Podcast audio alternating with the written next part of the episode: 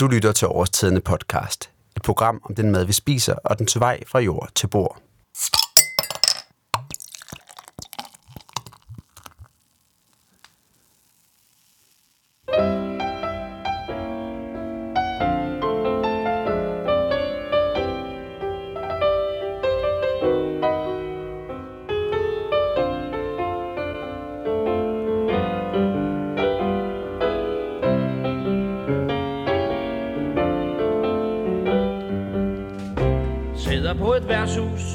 Der er ikke noget bedre end lyden af en flaske øl, der åbnes og skænkes.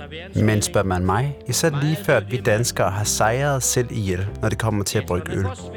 Hvor godt det går, det ser man, når man rejser ud i den store verden og på bar, caféer eller restauranter, hvor man ofte kan købe danske øl. Typisk er mærket Tuborg eller Carlsberg. Jeg vil skynde mig at sige, at der ikke er noget galt med hverken Tuborg eller Carlsberg. Men prøv at forestille dig, at du kun kunne vælge mellem de to øl. Det ville da være ekstremt kedeligt. Dog er det ikke længere tid siden, end at jeg kan huske det, at man i Danmark nærmest kun kunne vælge mellem en halv snes forskellige ølmærker. Dengang kunne man købe Albani, Seas, Faxe, Fuglsang, Thor, men lige lidt hjalp det, for de producerede alle sammen mere eller mindre den samme halvkedelige udgave af en pilsnøl.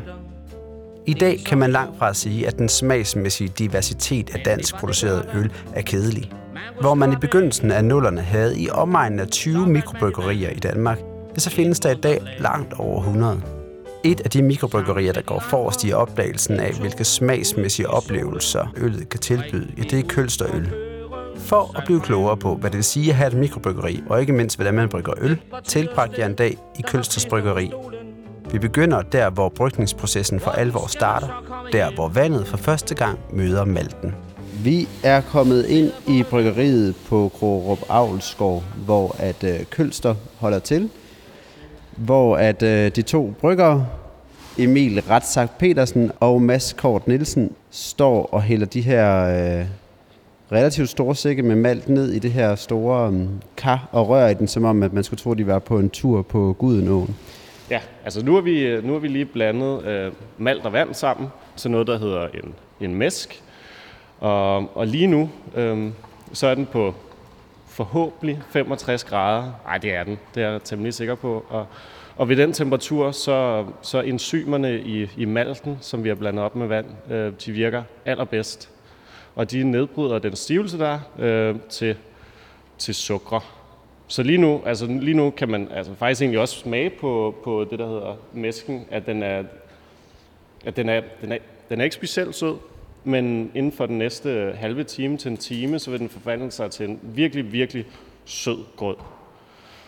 Og det er alt det sukker, som vi skal have ud og ned videre til, til, til kogeprocessen, som er det næste skridt. Mens vi venter på mæsken, har jeg forladt bryggeriet for at tale med manden bag det hele, Per Kølster.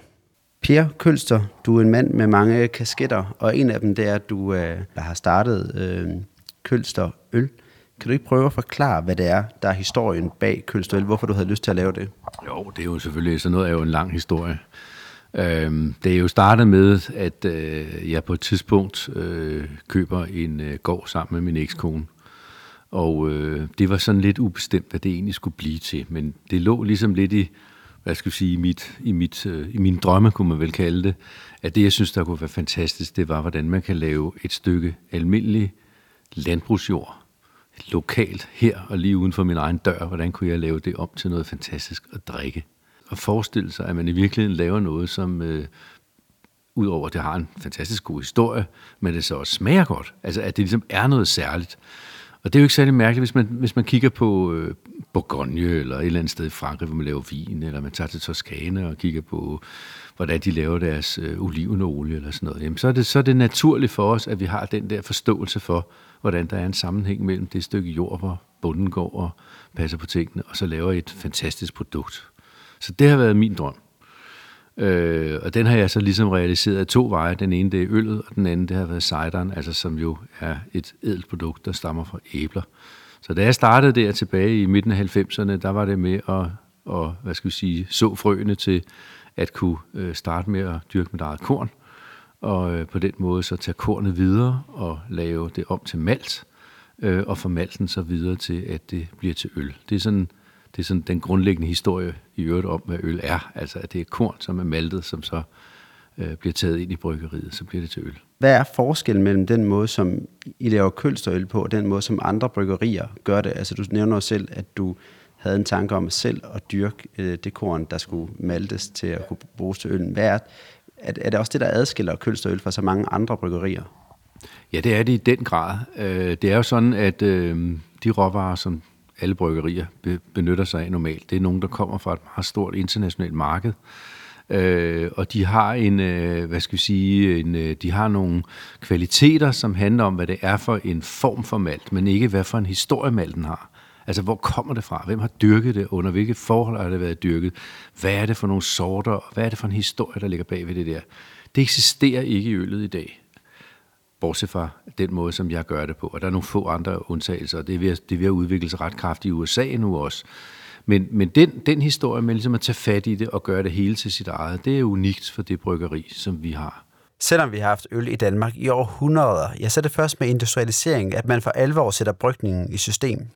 Systematiseringen af ølbrygningen den betyder, at det bliver muligt at lave ensartede produkter, hvilket på den ene side er godt, fordi man så kan styre øllets smag.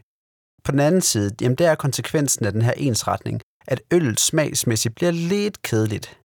Som jeg sagde i indledningen, ja, så har de danske mikrobryggerier i de seneste årtier været med til at redde den smagsmæssige diversitet i dansk øl. I jagten på nye smag, ja, der er kølsterøl dog gået skridtet længere end de fleste. De sår og dyrker nemlig selv det korn, der bliver til malt, og som i sidste ende skaber den øl, vi drikker. Man kan sammenligne det lidt med produktionen af vin. Den måde, som langt de fleste bryggerier i verden skaffer deres malt på, ja, den svarer til, hvis vinbønderne i stedet for selv at dyrke og høste deres egne vindruer, bare købte dem. Her skiller Kølster øl sig ud fra de fleste bryggerier, da de gør som vinbønderne, der selv dyrker deres vindruer. Derfor kan man sige, at Kølster ikke bare brygger, men ligefrem dyrker deres eget øl. Der er så gået en time nu, og øh, Mads, du skal prøve at forklare os, hvad, øh, hvad det er for et step, vi skal i gang med nu i den her ølbrygning.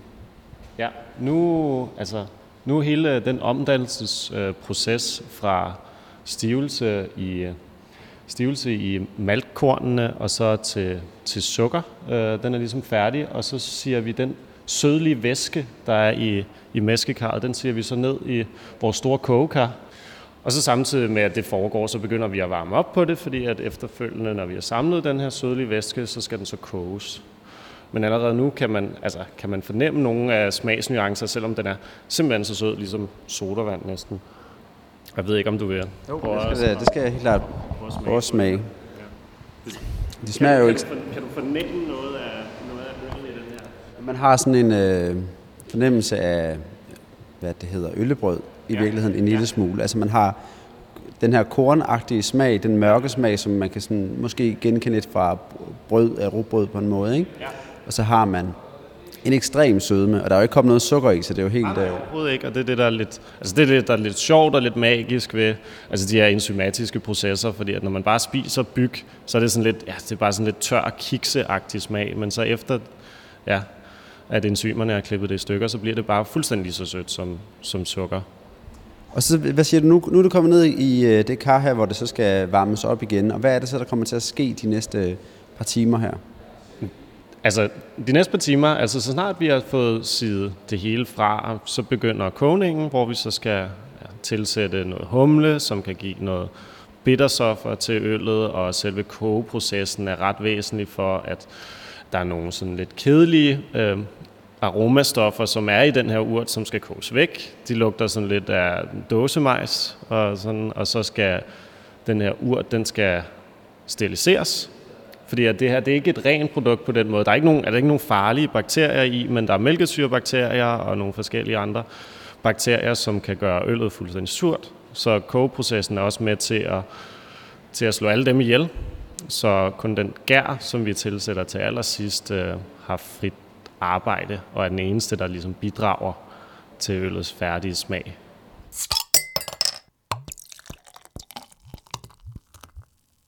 Hvad synes du så, du får ud af øh, om, og for eksempel at malte dit øh, korn selv?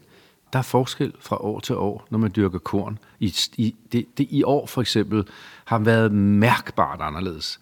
Og det vil sige, at jeg kommer enormt tæt på naturen. Jeg kommer virkelig tæt på at skulle prøve at forholde mig til, at det her år, som jo har været en meget varm forår, meget varmt efterår, men en underlig sommer osv., det gør et eller andet ved mit korn. Og umiddelbart er det jo forvirrende, fordi det gør det jo sværere. Altså i stedet for, at det bare var ens hver gang. Ikke? Det er jo sådan, det industrien elsker. Men det bliver, det bliver sværere, til gengæld bliver det mere udfordrende. Det bliver, der er simpelthen en større intelligens, hvad skal vi sige, der ligger nede i det her øl. Og det er jo fagligt interessant. Det er fantastisk interessant for dem, der arbejder med det. Jeg har nogle dejlige unge medarbejdere nu, som har taget i den grad over og, og hvad skal vi sige, påtaget sig øh, ansvaret for det her og engagementet i det. Og deres muligheder for at, at, at, at blive, øh, hvad skal vi sige, udfordret, det er jo det, at det ikke er forudsigeligt. Og det betyder jo så, at vi laver et produkt, hvor vi leger med den her natur. Det vil sige, at vi skal forstå, hvordan vi forfølger det i malteriet. Vi skal forstå, hvordan vi forfølger det, når vi øh, tager malten og tager den med ind i bryggeriet. Og det er altså noget, der kræver ekspertise. Det kræver solidt håndværk, og så kræver det, at man er ja, man skal være godt kørende op i knoppen, ikke? og man skal have en god uddannelse osv. Så, så det er simpelthen en, øh, det er et øl, som øh, på alle måder udfordrer. Nu skal vi tilbage til bryggeriet, hvor vi skal til at arbejde med en anden af øllets evergreens, nemlig humlen. Nu har vi, nu har vi fået samlet alt øh, Hurten, øhm, som er det, der bliver til den færdige øl, og det er lige så småt begyndt at koge. Og nu skal bitterhumlen i, øh, som er den humle, som koger med helt fra starten af til slut, og det bliver sådan cirka en times tid og den bidrager som mest af alt bare med bitterhed til øllet. Og det her det er en øl, som kommer til at blive ret stærk. Regner med, at den kommer til at være på omkring 9% eller deromkring, så der skal egentlig ret meget bitterhumle i for at balancere alkoholen, så det ikke bare bliver sådan lidt mammelsød øh, øh, øl. Og det er det, der kommer i nu. Som med alt andet, så er det her også øh, økologisk. Og desværre er det her ikke øh, ud fra vores øh, humlemarker, men noget, vi får fra en økologisk gård i Franken i Tyskland. Den her humle, den bidrager så primært med den bitterhed, som vi kender fra humle, og giver ikke så meget af alle de andre aromaer, som, som vi ender med at kunne smage. Ja, fordi øh, altså de aromastoffer, der er i humlen, er, er egentlig ret flygtige. Så hvis du kogte det med i den time, som det her kommer til at være i, så vil de alle sammen fordampe ud af, ud af øllet. Og, og den her humle, vi bruger her, har så også et højere indhold af de, af de bitterstoffer, som vi gerne har i den færdige øl.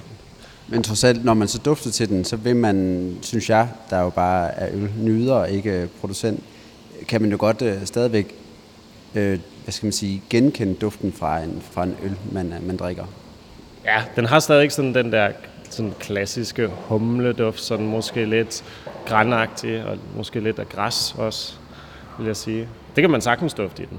Men den har ikke ligesom de samme sådan markante dufte, som noget af aromahumlen har, eller den er heller ikke lige så fin i sine nuancer.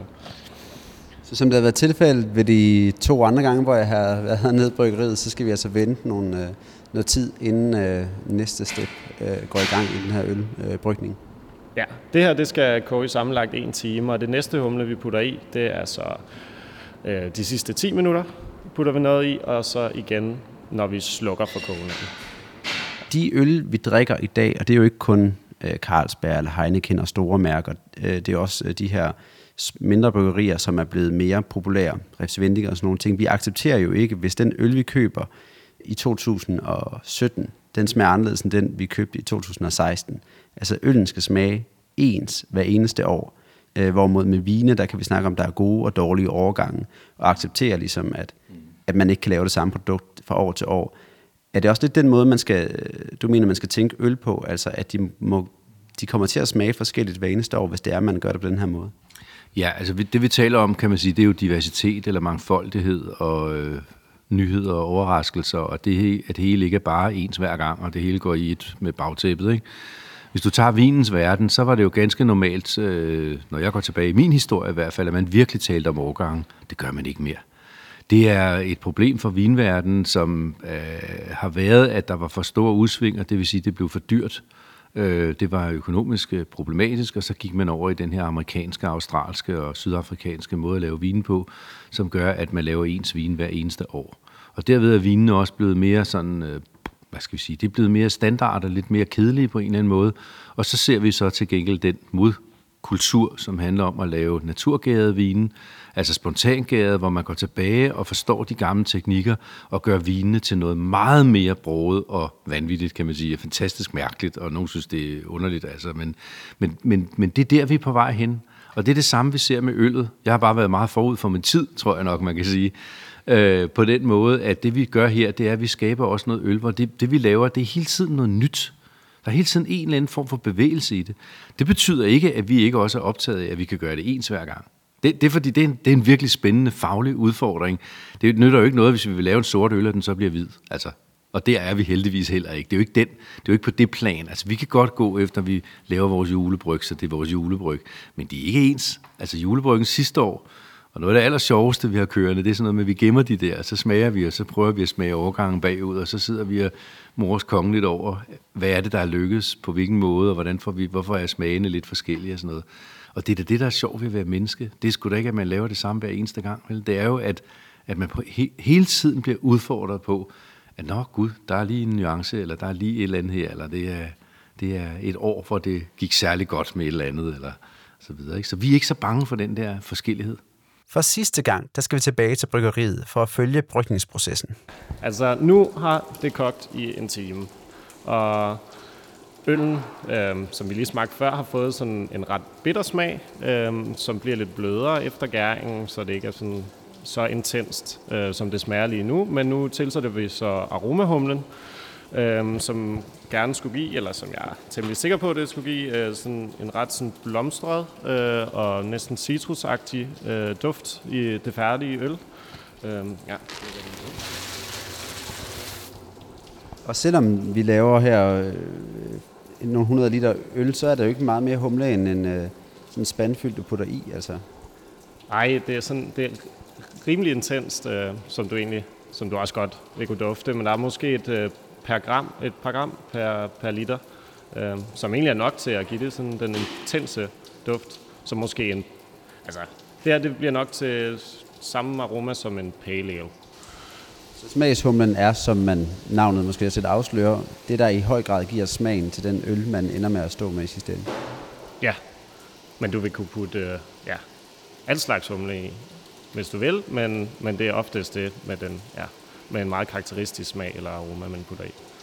Vi begyndte her klokken 8 i morges, øh, hvor vi var over og starte med at valse øh, øh, malten, øh, og står nu her op ad eftermiddagen og har puttet det sidste humle i, der skal i, i den her øl her.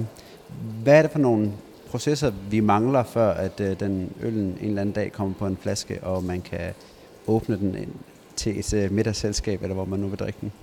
Ja, altså nu har vi slukket for kedlen her, og vi har startet kølingen. Øhm, og så skal det egentlig bare bringes ned til omkring øh, de 20 grader, hvorefter vi tilsætter vores skær, som egentlig bare er en sådan en, en sådan rimelig standard engelsk skær, øhm, som ikke øh, giver nogen voldsomme aroma, men giver noget sådan frugtighed til øllet. Øhm, og så skal det stå ved de 20 grader i, i et par uger, to-tre uger. Det her er en stærk øl, som sagt, så, så det tager lidt tid for, for gæren at blive helt færdig øh, med den proces. Og det, ja, og så efterfølgende, så vil vi putte den på flaske sammen med noget sukker, og så eftergære det på flasken, eller på fustagierne, hvis det skal ind til vores bar. Øhm, og det er, egentlig, det er egentlig det. Og hvad er det for en øl, helt præcis? Det har vi ikke snakket om men nu. Hvad er det for en øl, vi egentlig har lavet i dag? det er Thor Sammer, som er det, man nok vil kalde en strong ale. Vi bruger normalt ikke så meget øltyper, og sådan, fordi at vores øl egentlig varierer ret meget, både fra batch til batch, og også fra øl til øl. Og vi, vi synes egentlig, at det er sjovest bare at lade, ja, lade sådan øllet tale lidt for sig selv, og så har vi en, øh, en retning med hver øl og hver sådan ølnavn, vi har. Øhm, og så varierer de lidt efter årstiden og efter malten, vi har, og den humle, vi har. Og så også det, at ja, alt efter hvilken tid på året den bliver brygget på, så er temperaturen anderledes i vores bryggeri, og vi gærer ved bryggeriets temperatur, så gæren opfører sig også en lille smule forskelligt fra øh, batch til batch. Så man kan sige, ikke for at sige noget forkert om de øh, større bryggerier, som er rigtig, rigtig dygtige til at lave deres arbejde, altså ensartet øl, så kan, kan man sige, at jeres øl er måske lidt mere levende øh, og har en lidt større diversitet i sin smag, fordi at man simpelthen ikke øh, ønsker at lave det samme produkt om og om, og om igen. Det, er sådan, det, vil jeg, det vil jeg egentlig også sige. Og, og i stedet for ligesom at kæmpe altså mod de forhold, vi har, så prøver vi at, at lege med det mere, og sådan at få det, altså få det bedste ud af det, og indtil videre synes vi, at det er blevet meget fint.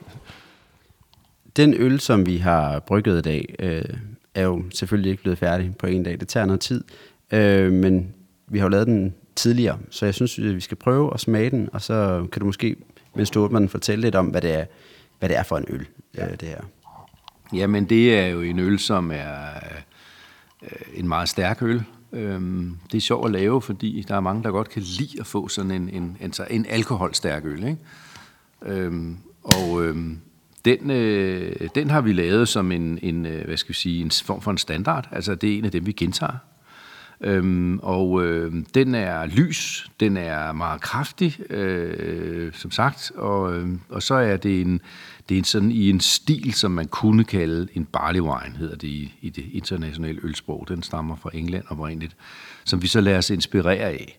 Men vi gør ikke det samme helt, som man ville gøre, hvis man var englænder eller andre. Så den får ligesom sin egen karakter. Men en, en, en, en øl, som øh, skal drikkes med langsomlighed, kunne man kalde det.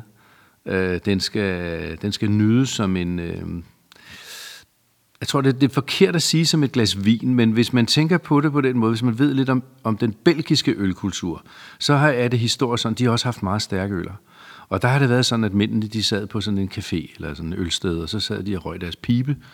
Ikke? Tænk på Migré, tænk på, øh, hvad hedder det, de der gamle øh, detektivromaner og sådan noget. Ikke? Og så sad de og drak et glas øl og læste avis. Altså det er sådan en, det er sådan en, det er sådan en nydelsesøl. Det er ikke en drikkeøl. Det er ikke sådan en bælleøl. Det er en, der sådan skal... Man, man mediterer over sådan en øl, kan man sige. Ikke? Allerbedst sidder og deler den med en anden. Ikke? Så. Ja, det er en god lyd. det er meget, meget fint. Ja. Så. Jamen, vi skål. Skål. Det er jo nærmest som en vin, ikke? Jo, og mens vi har brygget den, der har Mads jo fortalt mig om, at det er en, en stærk øl, men den er jo... Jeg synes godt lidt nogle gange, at øh, det er jo blevet meget populært at drikke øh, IPA og sådan nogle ting. Ja. De kan godt gå amok i deres bitterhed nærmest, ja, ja. i deres, øh, altså humlen smager så meget igennem. Ja. Den her, den er jo øh, faktisk øh, i forhold til dem meget, meget mild og, og rund i det. Den er mere balanceret på den måde. Ideen er ikke at lave en, en, en øh, meget bitter øl, men, men så ikke fejl. Der er faktisk rimelig meget, der er faktisk rimelig meget humle i. Og det er der, fordi at hvis ikke der er det, så mangler der en, en, en smagsbalance i forhold til den her øh, maltede sødme. Og der er også, i og med, der er meget alkohol. Alkoholen har den indflydelse inde i munden, at det, det, det skaber en meget større smagsfylde. Og, og det er over i den sødmefyldte retning. Og der bliver øllen altså langt mere behagelig at drikke, hvis der også er rimelig meget humle i. Men altså, hvis du havde samme mængde humle i en øl med meget mindre alkohol, så ville den virke meget, meget mere bitter. Så det er en... Hvis nu man, øh, det er vi næsten nødt til at fortælle folk, hvis nu man gerne vil prøve at smage de her øl her, hvor er det så, man får fat i dem henne? Altså det mest nærliggende sted, det er jo lige uden for døren her. Det er jo over i gårdbutikken på Kroge hvor årstiderne har en vidunderlig gårdbutik. Og der står de jo på hylderne, og det skifter lidt efter, hvad der er, altså hvad vi har brygget i de sidste stykke tid. Og, øh, så der kan man altså få et, et, et ret godt sortiment. Man kan også bestille det øh, som ekstra vare i øh, kasserne, øh, og der har vi så et, også et, et sortiment, som afhænger af af årstiden her, når vi nærmer os jul, så vil der være julebryg, øh, som man kan bestille til gåsen eller anden og så videre. øhm, og ellers så kan man jo gå ud i visse butikker, og man kan opleve det på restauranterne, de rigtig gode restauranter i København. Det er naturligvis også til at smage det på min søns bar inde i Renshavsgade. Det er der, der har vi allermest af øllet, kan man sige, og, det, og hele tiden det nye og så videre. Så det, det, er det, det er det sjoveste sted på en måde. Der kan man jo bare få et glas jo. Ja. Så hvis man kommer en dag på besøg i København eller bor der, så skal man måske tage ind på Renshavsgade og prøve at smage den øh, i et godt miljø også. Hvordan spår du, at fremtiden inden for dansk ølbrygning vil udvikle sig? Tror du, flere vil hoppe med på den her vogn, hvor man prøver at producere flere af sine, øh, sine afgrøder selv, eller sine ingredienser selv i sin egen ølbrygning, i stedet for bare at købe det? Ja, helt bestemt. Øh, jeg er selv involveret i en række projekter og samarbejder med andre bryggerier. Øh, der er nogle unge fyre, som er gået i gang med at planlægge, hvordan de kan lave et malteri op i øh, Der er andre steder rundt omkring i Danmark, som har nogle tilsvarende planer, og jeg er ikke i tvivl om, at vi vil se en større mangfoldighed Øh, det betyder jo ikke, at, at øh, den, den sædvanlige fodboldøl forsvinder, kan man sige vel, men, men øh, vi vil se en, en, en øh, kvalificering, kunne man godt sige, af det øl. Men vi vil også se noget, som jeg tror er, er noget af det, vi oplever som en decideret trend nu. Og det er, at når man laver, kan lave øl af sin egen råvarer, så kan man altså også sætte stednavn på sit øl. Det bliver simpelthen noget, som, som, som ikke er lokalt alene, fordi det bliver produceret et eller andet sted i Danmark, men det er det, fordi at det også er øh, knyttet til egnens øh, bønder og til dem, der, der, der leverer råvarerne, og så med det mellemforarbejdningsled, som er malterierne. Humlen, den er den største udfordring i det her. Den er altså ikke lige rundt om hjørnet. Det er meget, meget svært at dyrke humle. Det er ikke for kyllinger. Det er noget, man kan gøre i for sjov, som hobby. Det er ikke noget problem, men at gøre det kommercielt, det er, der er der lang vej. Men der er jo mange andre ting, man kan bruge i øllet, og det tror jeg også, vi kommer til at se en meget højere grad af brug af andre urter, både dyrkede, men også vilde ting. Ligesom vi kender det fra kryddersnapsen, så kan man også lege med øllet. Vi ser også en tendens til, at man bruger andre former for gæring. Altså ligesom i vinen, at man går over i de syrlige øller. Det vil være meget fremmed for de fleste, men det buller frem som et fænomen rundt omkring i verden. Og det er meget sjovt. Jeg har i første omgang reageret jeg ikke særlig positivt på at få en syrlig øl. Men når man har vendt sig til det, så, så opdager man lige pludselig, at øl kan være noget helt andet. Det kommer til at minde meget mere om cider i øvrigt. Det er meget pudsigt som vi jo også arbejder med. Øh, men det vil sige, det vi, det, vi, det vi udvikler os i retning af, det er, at vi får en meget rigere evne som, som drikkere eller forbrugere til at forstå de enorme smagsmuligheder, der ligger i, i det, vi kan hælde ud af sådan en flaske eller en fadølshane. Med dette blik i krystalkuglen er vi nu nået til vejs ende af denne her podcast. Jeg håber, at du har fået en forståelse for, hvad det vil sige ikke bare at brygge sin egen øl, men lige frem at dyrke den selv. I næste afsnit af Årstidende podcast, der vender vi næsten indad. Her tager vi nemlig på en rejse fra bord til jord, når vi skal forsøge at forstå, hvordan årstidernes kasser bliver til. Hvis du kunne lide den her podcast, så husk at give os en anmeldelse på iTunes, eller bare anbefale den til din kollega, familie eller venner. Mit navn, det er Mads Malik Fuglsang Holm, og jeg har bare tilbage at sige tak, fordi du lyttede med. Dagen bryder frem Nu må jeg vist hjem